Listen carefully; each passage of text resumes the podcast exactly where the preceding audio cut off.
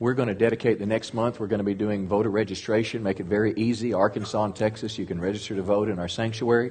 Uh, you'll never hear me tell you who to vote for. You're an adult, you can make that decision. But I feel a biblical responsibility to challenge you and to help educate you about Bible issues. You know, in our world today, somehow we've put the church in a little box, and its box is a Sunday voice, and you do what you want to there, and then the secular politicians do what they want to. That was not America's past, and I don't believe that'll be America's future again. But the voice of morality, the voice of truth, the voice of right and wrong should be heralded in our culture. And how many know that doesn't come from Washington? That comes from the pulpits of America.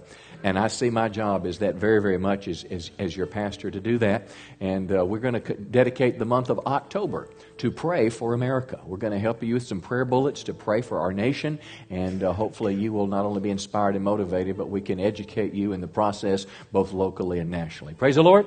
Why don't you stand to your feet? And uh, as the velocity is dismissing, and we want to take just a moment and pray for America that God would visit us. Thank you, Lord. Just stand with me a minute. And everybody say, God bless America. And we don't say those words lightly, but we recognize that every good thing in this nation is because of you. We want to recognize that our freedom came from God. We recognize the food we eat is a gift of God. We recognize the fact that our nation has not been devastated by violence and war and, and has robbed us and turned us into a dictatorship. That's because of you we just welcome your presence here. And we would pray today that there would be another great awakening in America. We pray that once again, God would be exalted, that the truth of the Bible would guide those that make decisions, those that make laws, and those that d- define justice. So we just want to say this morning, let it begin here. Would you just pray that with me? Say, Lord, let an awakening begin in my heart. Let me live above the cultural debate the next couple months and live as a biblical Christian and vote Christian values. So we welcome you today in Jesus' name. And everybody said? Well, give your neighbor a high five. Tell him you are looking extra good today. And you may be seated. Well, it felt nice to get out in that little cooler air this morning, didn't it? And what you look in your Bibles, the book of Judges, the book of Judges. I'm going to start a new series for just a couple weeks long, but it's called Turnaround Leaders in troubled times. Turnaround leaders in troubled times. And I want to encourage you, the book of Judges is where we're reading.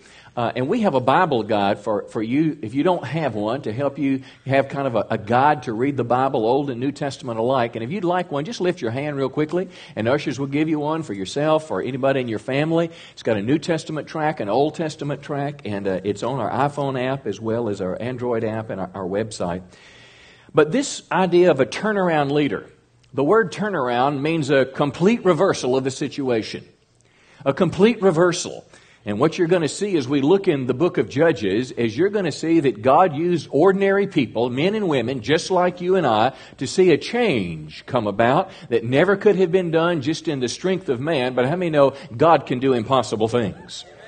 He can turn around, he can fix what's broken. Let's look in Judges chapter 6. And mind you, the nation of Israel, in this time in their history, it's been like a sine wave. It's up and down. Sometimes they walk with God, and when they walk with God, things are good, things are blessed, things go better in their lives. But how many know when you get away from God, trouble comes? And that's exactly what was going on as we look in the, as you read through the book of Judges, there's a lot of application that you can make in your life beyond just history. But that's what's happening here. Gideon is the guy we're talking about this morning. Gideon, a turnaround leader. Judges 6 verse 1, the Israelites did evil in the Lord's sight. Now, first of all, in modern America today, it, we're not sure what evil is any longer. Are you with me today? You, you cannot figure out by watching the television what's evil and what's not evil. Even some of our Supreme Court decisions, when our Supreme Court gives more protection to a pornographer than they do to an unborn child, how many know there's an unjust law or two circulating through the nation? When people are forbidden from praying, come on, something is wrong in a nation that's founded on religious liberty. But they were doing evil in their day, and because of that, crisis had come, seven years of crisis. The Lord handed them over to the Midianites. The Midianites were one of the pagan tribes that God used to discipline his children. Now, how many know God loves us enough to discipline us when we're going the wrong direction? And that's exactly what was happening here in their day. Verse 2, the Midianites were so cruel that they handed, uh, that they made, Israelites made hiding places for themselves in mountains, caves, and strongholds. In verse 6, the Lord, or Israel was reduced to starvation by the Midianites, and then, everybody say then, then the Israelites cried out to help from the Lord. I mean, you know, sometimes it's got to get real bad before people cry out to God. Well, that's what exactly happened in their nation, and you will find that it happened time and time again in their history. As we'll see this morning in the sixth chapter, God used the most unlikely person to bring a turnaround. His name was Gideon.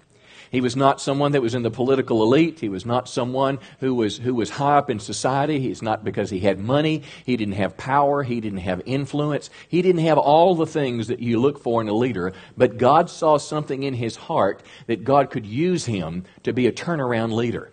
Now, this message is very much, very practical to you today because this turn, how many know turnaround leaders are needed everywhere? If your family is in trouble, I mean, if divorce is on the horizon, if, you know, there's conflict with the kids, how many know you need a turnaround leader in your family? It could be a husband, it could be a wife, it could be one of the kids, it could be the neighbor next door that hears people, you know, cussing and shouting and screaming in the middle of the night. How many know a turnaround leader can begin to pray, seek God, and find a way to fix what's broken? Uh, how many know the city that's supposed to be twice as nice is sometimes twice as mean? I mean, as you look at kind of our public debate, you know, across the state line, uh, you can take a pretty cool picture downtown, but sometimes it stops there. I mean, no, we need turnaround leaders in our city to fix what's broken. And I don't just mean mayors and city councilmen. I'm talking about citizens. I'm talking about someone in public works. I'm talking about some man, some woman that will find the mind of God to what to do in a broken situation and work with God to see it turn around. I mean, our college, Texarkana College, if they don't have some turnaround leaders, they may close their doors and be out of business. And I'm not just talking about a president, but I'm talking about people that God puts the burden on their hearts, that God shows them what to do, and some person rises up and is able to turn in the nation or fix what's broken. I mean, know that uh, Friday nights are time for football in Texas and Arkansas. But how many know if you've got not only football players, you've got cheerleaders? And if you've got girls cheering, go fight, win, you've also got some drama out there. And all the ladies said, well, listen, if the cheerleaders are not getting along and having a fight, how many they need, they need a girl to be a turnaround leader out on the field? Come on. They need a girl to be a turnaround leader and help kids get along and forgive and begin to focus on what's important. So when I talk about a turnaround leader, I'm talking very broadly. But I am also talking very specifically about our nation today because how many know America is in desperate need of turnaround leaders? This nation that we live in is on the brink of a moral and an economic collapse. And I stand before you today as a preacher talking for a moment about America because America needs help. And as you listen to, the, to these words, I hope you will not put me in a political box. But I hope you will hear me over the, particularly the next few weeks as we go towards an election to try to educate you and challenge you, not as a Republican, not as a Democrat, not as an independent, but as a godly person, come on, that believes the Bible is the Word of God. I believe when you come to church, you deserve to hear the truth about things. I believe when you come to church, you need to hear not just an opinion, but you need to hear what's going on in culture, what the Bible has to say, so we know how to live our lives. And I'll tell you, friends, I was shocked this week as I listened and watched the Democrat National Convention. You've heard this, you've seen it on YouTube, but in their party platform, which is the core values of what the party believes should be happening in the nation, we've seen a lot of changes in that that party that has been the heritage of my family for decades, but something is different in that group of American people today. In their party, of course, they extended the rights of abortion so that abortion should become a right and be taxpayer funded. I believe the Bible that the Bible teaches us that life isn't created in the womb, come on, and, and life is valuable to God at all stages. Hence, I must call that wrong. They added to their party platform same sex marriage. They have blessed the union between, or union, or two men or, or two women. When the Bible tells us that God created man and woman and God blessed that union. Come on, and a mother and father should raise their children and teach them the way they should go. I must say that is something that is wrong, and that is something, even though men or women might embrace that, that is not a biblical position. But what caught the attention of America this week is when whoever their committee was that had redrafted their platform, they removed the last reference to God in their party platform. Now, listen, you can have the word God there and not really mean anything. Come on. Atheists use money that says, In God we trust on it. But there's a great deal of symbolism in that. Listen, if you're going to talk about God with me, I'm talking about praying in Jesus' name. Come on, I'm talking about having the courage to stand for the Savior of the world who died on a cross for our sin. We live in a nation today that they won't let people wear crosses to work sometimes. You can't wear a cross on an airline sometimes because it might offend people. So if you're going to talk about God to me, come on, let's talk about the true God, the living God, the one who said, I'm the way, the truth, and the life. No man comes to the Father but by me. But even to remove the vestige of America's heritage, they realized that that was a wrong thing to do. How about Israel? When they, when they minimized America's support of Israel, eh, rather than making Jerusalem their capital, they wanted it to be somewhere else. They realized that was a mistake. You say, well, what's that got to do with the Bible? Because as old as Genesis, Abraham, listen, was told that those that bless God's people will be blessed and those that curse God's people will be cursed. And Israel, listen, was the chosen people through which the Messiah came. And as you saw the television this week, as they realized that what they were doing was causing some upheaval in America, they tried to change it in their party platform. And they came up and they had three voice votes. Go back and look at this to add, think about the, how ludicrous this is, to add God back, come on, to the party platform. And on the third voice vote, you couldn't even tell who won. I want to tell you, friends, something is amiss in America. It's bigger than Democrats, it's bigger than Republicans. Come on. Unfortunately, we don't have a God party in America. I'd be a part of that one, we, uh, but we don't. And our world around us is filled with people that need direction. They need turnaround leaders, come on, to show them the way to go. And I want to challenge you in this series of messages from the book of Judges that you can be a turnaround leader. You can be a turnaround leader in your school. You can be a turnaround leader in our city, in your home, or even have influence in our nation. Because how many know the Bible says, Blessed is the nation whose God is the Lord? Come on, give the Lord a, a good hand this morning. Let's look in Judges now. Judges chapter 6. Our first turnaround leader, his name is Gideon. And I want to give you four, four things we can learn from this man. When I go into the pages of the Bible, I'm not just looking for history. I'm not just looking for facts, though I'm looking for history and facts. I'm looking for application. And I've got to, I've got to admit to you, sometimes I read portions of the Bible, like the latter part of Joshua that I just read. I didn't get much when they distributed the land. But there's something here. I don't get much from a genealogy. Sometimes I do. But these portions of Scripture are rich in Bible, in Bible truth that we can apply to their life. Let's look at the first one Judges 6, verse 11. Now, when you think of Gideon, he's one of those great figures that stand out in some an amazing way. God is going to use this ordinary man. Of course, you know the story.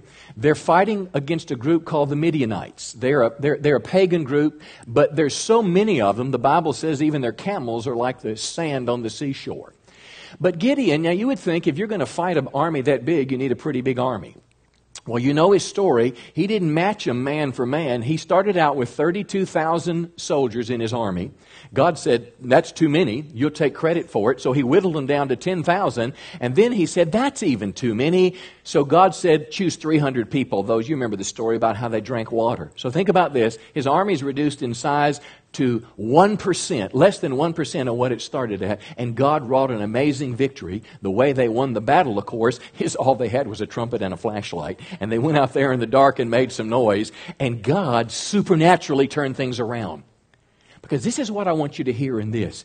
When you get in a partnership with God Almighty, miracles can happen.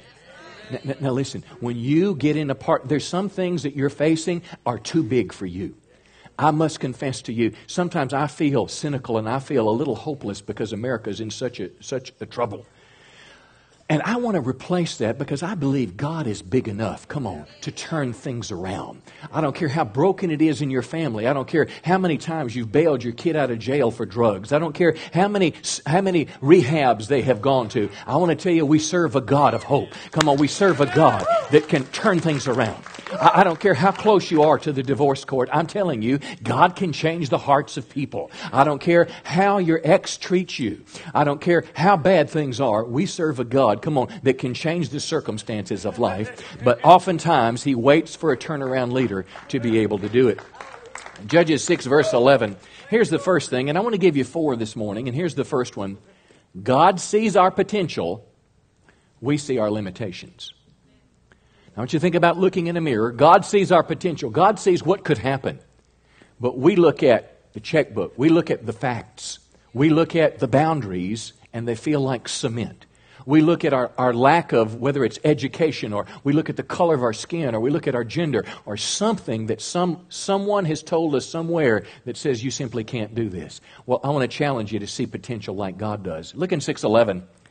Gideon was beating out wheat in a wine press to hide it from the Midianites.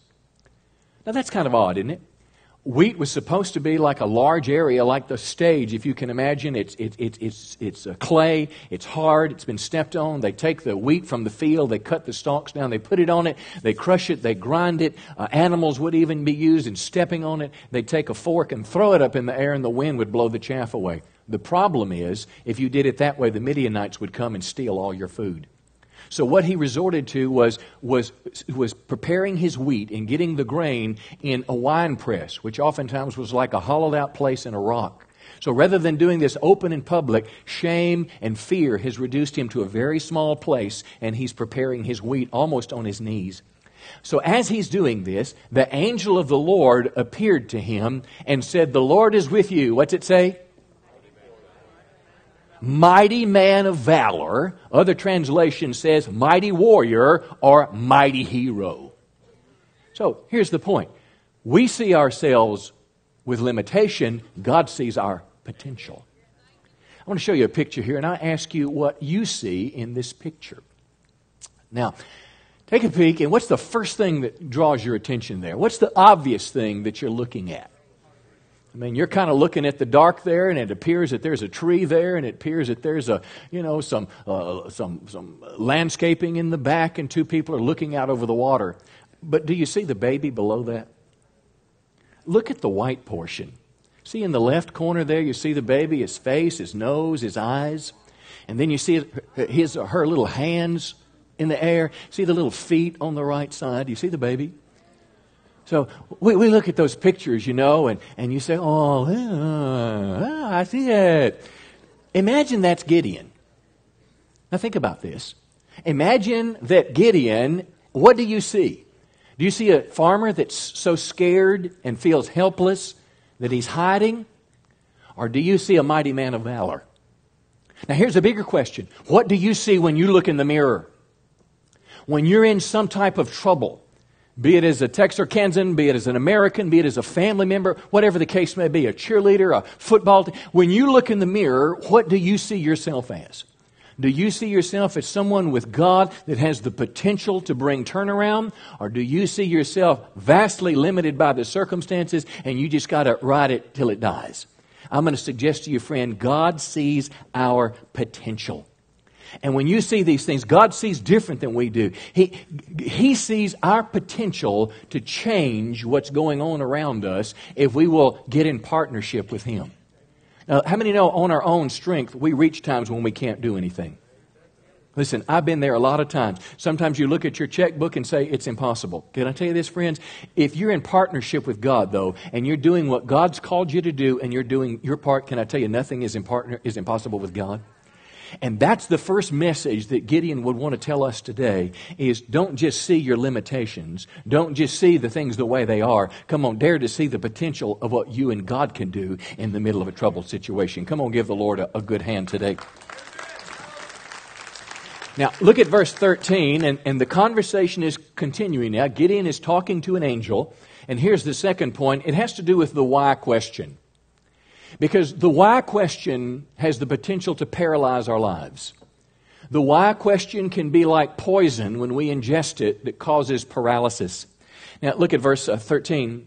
Uh, Sir, Gideon replied, if the Lord is with us, why has all this happened to us?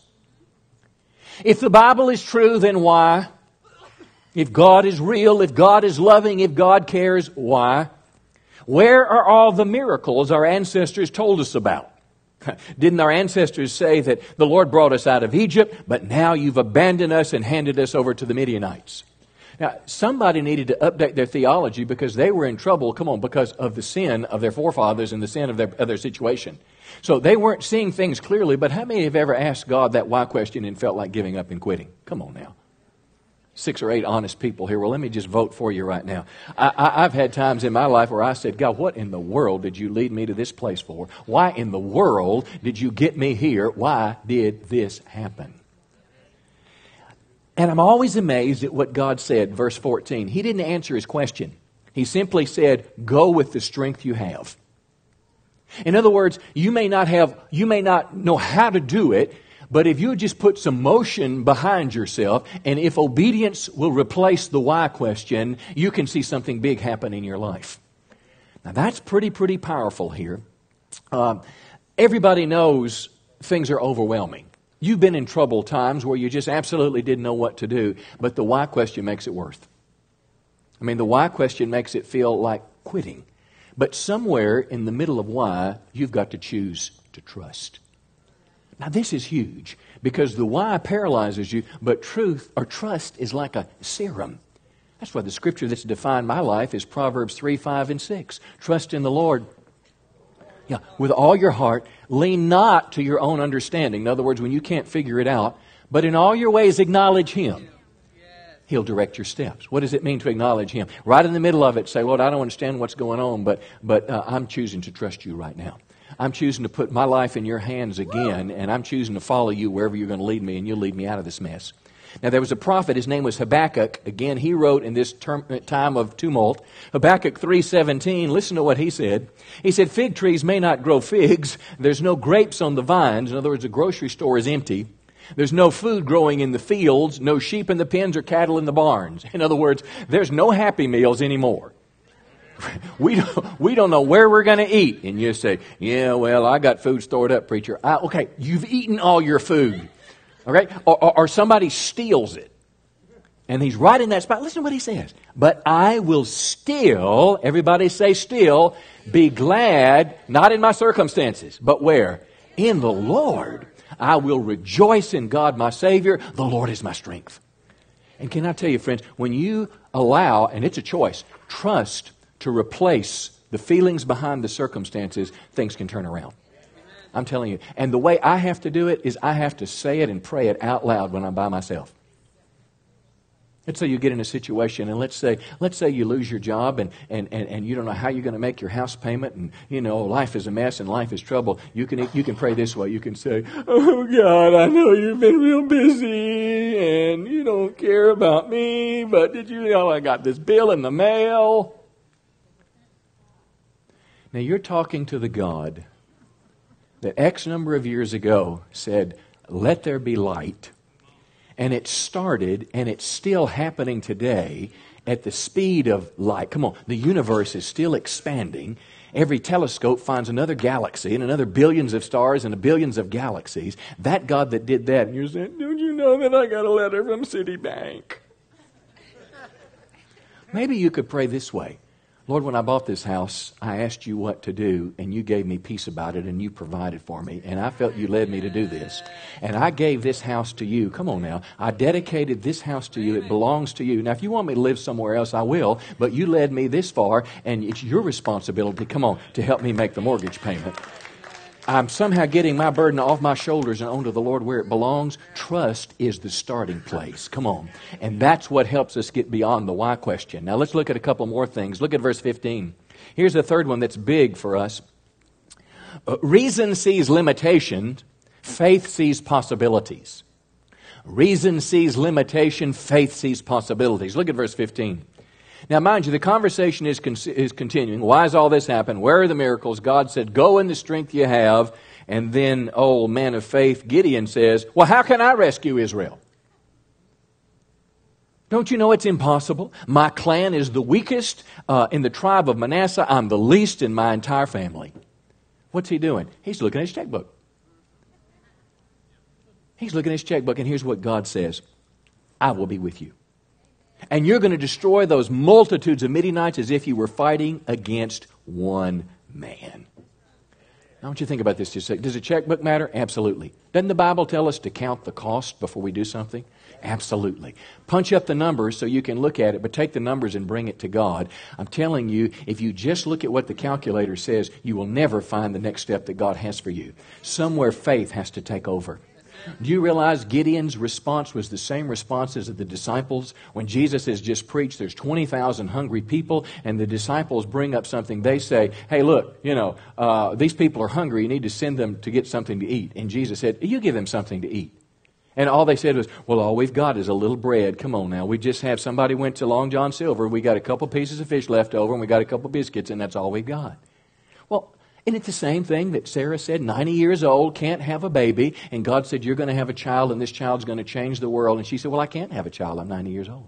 Can I tell you, friend, reason and facts must give way to faith. For the believer, reason and facts must give way to faith faith that believes God. Now, listen, stay with me on this one. They're not going to put it on the screen, but Romans chapter 4, I believe it's verse 16. Abraham. Abraham and his statement. You remember, he's 100 years old and his wife is 90 years old, but notice, he didn't weaken in his faith when he considered his own body. Now, I want you to know this faith doesn't ignore facts. Faith looks at facts and believes God anyway. Go ahead. No distrust made him waver. There's your key word right there. But concerning the promise of God. Now, this is key to the whole deal. The, the Bible is not uh, Aladdin's lamp, and if you just rub it the right way, you get what you want. Come on now.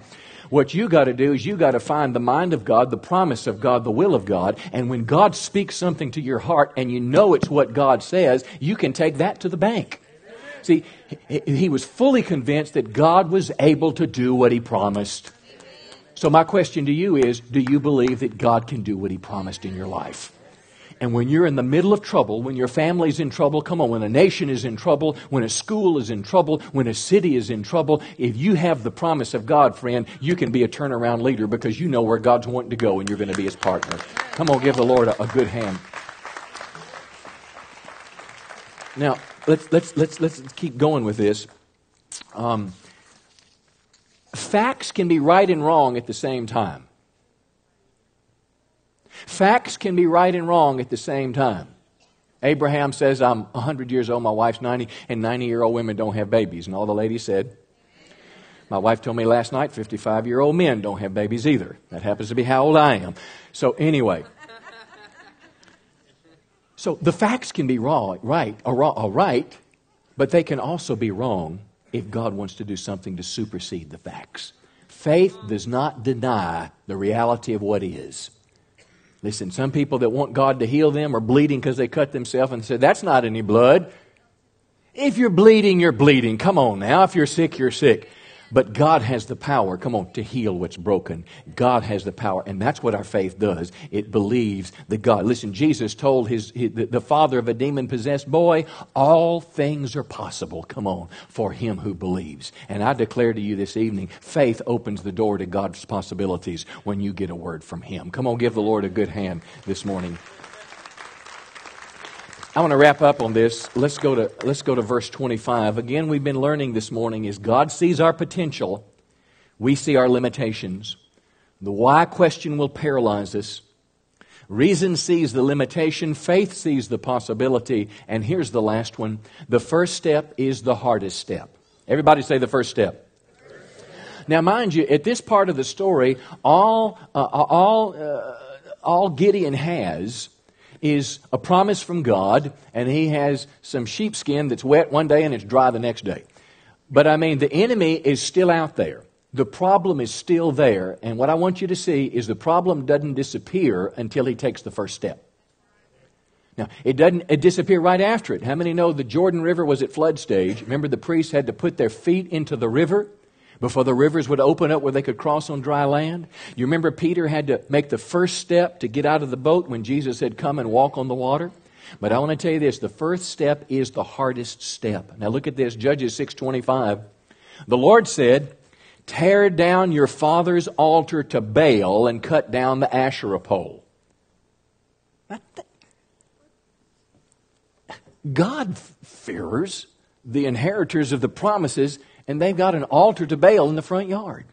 Baal was the number one pagan deity of the Old Testament. He was a Canaanite deity that they believed was responsible for rain and fertility. They were farmers, they needed the rain, and their animals needed to reproduce, so they created this god. They got this god from the pagan world and called his name Baal. They would make sacrifices to it of animals and oftentimes even young children. So here we've got this pagan altar, and I want you to think about America now. And then they had an Asherah pole. Asherah was another false goddess. So they're worshiping a false goddess, and in their history somehow, they believe that even Asherah was somehow hitting on Baal's dad. I mean, it was kind of a, it was kind of a perverted little mess there. But this is the situation of the world, but it's in his daddy's backyard. Now, here I want you to see God hadn't done anything supernatural yet to change the situation. But notice what he said. The first thing you got to do is tear down your father's altar to Baal. And can I tell you, it's the hardest thing to do. Your first step as a turnaround leader is the hardest step you're going to take. Verse 26 says, Then I want you to build the proper kind of altar to the Lord. Now, I'm going to tell you this, friend. It's not enough just to get rid of what's wrong. You got to replace it with what's right. You got to build the Lord's altar, come on, the place of worship for the living God, right in the very place where the pagan altar was. He knew what he had to do, verse 27, but he was afraid of his family and the men of the town. But your neighbor said, You'd be afraid too. He was afraid, just like you and I would, but you know what? He didn't let fear stop him.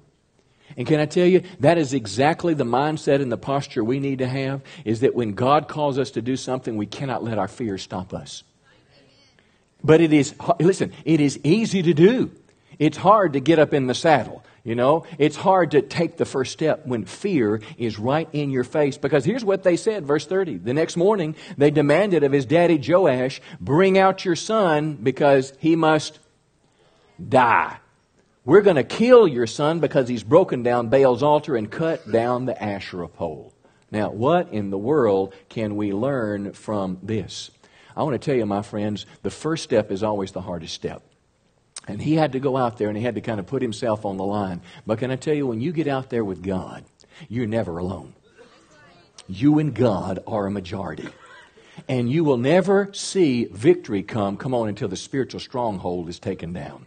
There's a spiritual stronghold that stands in opposition, come on, to your family, to our city, to our nation, to our college, all the things that we endeavor to do as Christian people. There's a stronghold that's there, and that stronghold's got to come down. And here's something else you've got to know is as a Christian, you will expect opposition, but guess what? You need to expect help. Let me say it again. You can expect opposition to come to you, but you can expect help.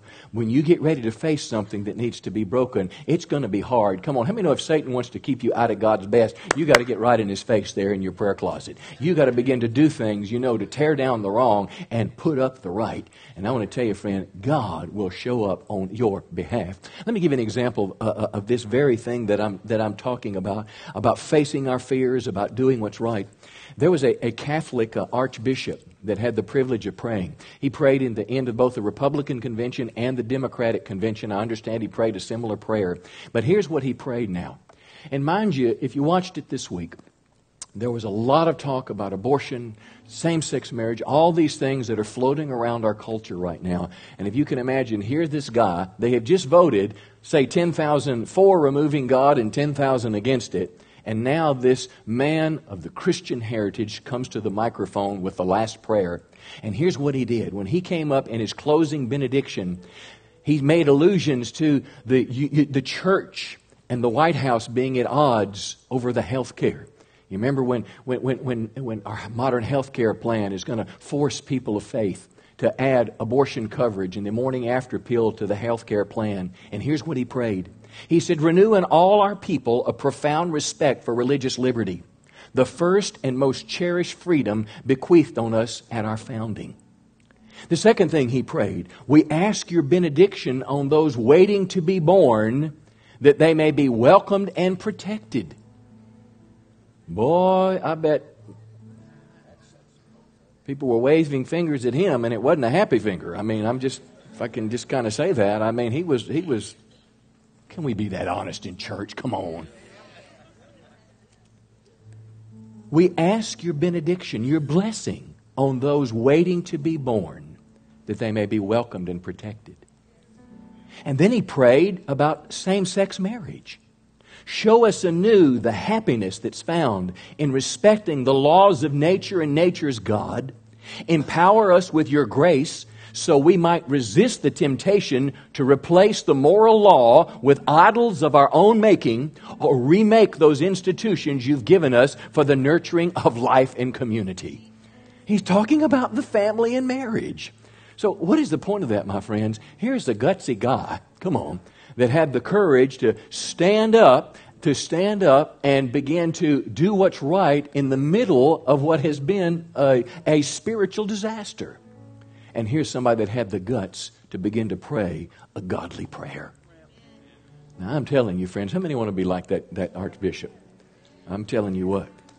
I, I, listen, I'm reluctant in, to even in church sometimes. I've asked a dozen people, should I talk about, you know, the Democratic convention because there's Democrats and Republicans and they just put me in a box.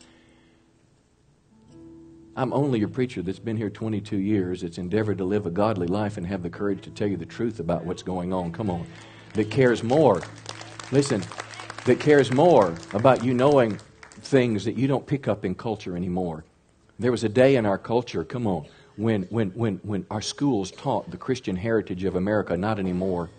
If you watched the movie on Columbus five, six years ago, he was just some, he was just some greedy European wanting to pillage America. But if you were to read his diary, you'd see he was a man that felt he was sent by Jesus Christ, listen, to go into America, come on, to establish the gospel to the othermost parts of the earth. Our society has neutered the knowledge of God. Our society, and it has filtered down in our institutions and our politics and our parties and all those things. I'm not a perfect person. If you hear something that I say you disagree with, listen, I'm just a guy. Shoot me an email. If I'm wrong, I'll change course. But I want to do my best to be able to present the issues of the day through a biblical lens and call right right and wrong wrong. Come on. That's what that Catholic bishop did, and I think he deserves a good round of applause too, don't you? We're going to close with prayer this morning. The powerful thing that happened is when he made the first step that was the hardest step. You know the Bible says that the Holy Spirit came on him? The Holy Spirit clothed him. And here's what you need to know. When you make your first step as a turnaround leader and you make that step into what's hard, you're going to find God's help in a way you've never made it before. If God has given you a promise, come on, for change and a promise for turnaround, and He has shown you what he, you're supposed to do, can I tell you, friend, God by His Holy Spirit is going to be right there. Come on. And God is going to come on you just like He came on Gideon, and God is going to make you a turnaround leader. Give the Lord a big hand this morning, and I'm, I'm done. Why don't we stand to our feet today and, and we want to have a word of prayer this morning. We want to offer a word of prayer this morning because, listen, I know that many of you this morning, in listening to me, the Holy Spirit has been speaking to you. There has been a voice inside my voice that God wants to give you hope that you can see turnaround. And if you're here this morning and you say, Pastor, I believe God is calling me to be a turnaround leader, I want to challenge you to make your first step today if something in the message this morning, some area of life that you have identified with in a very real way, whether it's your family, whether it's our nation, whether it's our city, whether it's your school, but somewhere that you have a burden from God that there needs to be turnaround, and you want to say to the Lord, I want to be that person to see things turn around, I would be honored to pray for you this morning, but I believe you need to make your first step of surrendering to God to be a turnaround leader. So if you're here this morning and say, Pastor, God has spoken to me, and I want to give my life to Him because I want to see it turn around, I want you to just slip out of your chair right now and let me pray with you right now. Just slip right out of your chair. Just say, Pastor, God's called me to be a turnaround leader, and I want to step on board. Come on, let me pray for you. Dozens of people in both our earlier services, God has called me to be a turnaround leader, and I'm going to pray right now that God's hand is going to be on my life. I'm going to pray right now that God is going to anoint me. I'm going to pray right now that God is going to give me wisdom and revelation and knowledge in the knowledge of God. I'm asking for God to help me. Um, you may not know what it is you're supposed to do yet, but you're simply coming to God saying, God, I want your anointing as a turnaround leader. I want you to be able to help me, Lord Jesus, to do what you've called me to do. Come on, for your school, for our country, for your nation, for your home, for your family. God wants me to be a turnaround leader. And I want to surrender myself. I want to be a modern day Gideon. I want my life to make a difference. I want to see the hand of God move. I don't know how to do it. It's too difficult for me. It's too hard for me. But I'm offering myself to God because I know that nothing is impossible with God. Would you just lift your hand towards thee that in the altar right now? And you that are in the altar, I want you to just slip your hands to heaven right now. And let's just begin to pray right now as we surrender ourselves to God. Well, let's just pray the prayer of the Lord Jesus. Let your kingdom come. Come on and let your will be done. Would you just pray that right now? Let your kingdom come and let your will be done in my family. Let your kingdom come and let your will be done in this great nation. Let your kingdom come and let your will be done, Lord, on earth as it is in heaven. In all the places, the spheres of influence that I have around me, I'm offering myself to you, God, on behalf of Texarkana, USA, on behalf of the place I work, on behalf of the place that I go to school, on behalf of my activities, wherever they may be, that you want me to be a turnaround influence. And now I want you that are around the altar, I want to pray very specifically for two things. And the first is that God would give you revelation. The Bible speaks of a spirit of wisdom and revelation that literally God Himself would give you what to do. That God Himself would give you the promise. That God would show you. Can we just agree for our friends right now that God is going to show them exactly what they need to do? Come on, begin to pray right now that the God of heaven would reveal to them His mind and His will and His way, and they would know it beyond a shadow of a doubt, and that they would have an encounter with God that would be settled in their heart the path that they're to take. Now, the second thing that we're going to pray for them right now is that God would anoint them by the Holy Spirit. Because listen, just your emotion and your passion and zeal are not enough. Your knowledge is not enough. Your money is not enough. Your sword is not enough. But Lord, we pray for that you would anoint us now, just like you did Gideon. That you would take our meager 300 and you would defeat a massive, massive army that's before us. That you would take our meager 300 and you would fix a family that's broken. Lord, that you would, by your Holy Spirit, do what we are incapable of doing on our own. And we simply now just lift our hands to you and say, Come, Lord Jesus. Would you just lift your hands to heaven with me now, all across the congregation? Just say, Lord, just come and have your way in my life. Come and have your way in our great nation. Come and have your way, Lord. We just welcome you today. Thank God. In Jesus' name. Give the Lord a big hand this morning. Come on. He's worthy. He's, he's, he's worthy of our praise today. He's worthy of our praise. Hang on right where you are. We're going to close with prayer for anyone else, but I want to tell you I'm very proud of you of surrendering your, yourself to God. That's what got Isaiah his start. When Isaiah heard the voice of the Lord, and the Lord said, Who will go for me? Who shall I send? And Isaiah said, Here am I, send me. It is the starting place. Peter became the guy that led the early church, probably because he was a guy with guts to step out of the boat when they were on the water in a difficult place. I'm telling you, friend, it's a powerful step when you make a prophetic statement to God is I want my life to make a difference. We want to close by offering prayer for one last prayer for anyone that may be here today. If you missed our earlier prayer, or maybe if God has been dealing with you or showing you something in the service today, and you want someone to pray for you, it would be our honor to pray for you this morning. Oftentimes, people leave before the work is done, and the devil just comes and steals away the word that was sown in their heart. But if there's something that God is doing in your life, something that you have need of, and you'd like prayer for this morning, as we sing this last song one time through, then I want you to come. If you're here today and you say, Pastor, my greatest need is to get my life right with God. If you're here today and you need to surrender your life to Christ, you need to be saved whether it's the first time or you're coming back to Christ after having gotten away, if you have the courage to make a step to God, I promise you, God will meet you and change your life. Let's just begin to worship. We're going to have a few people from our prayer team right here in the middle. And if you want prayer for anything, you just come. I love you and thank you so much for coming today.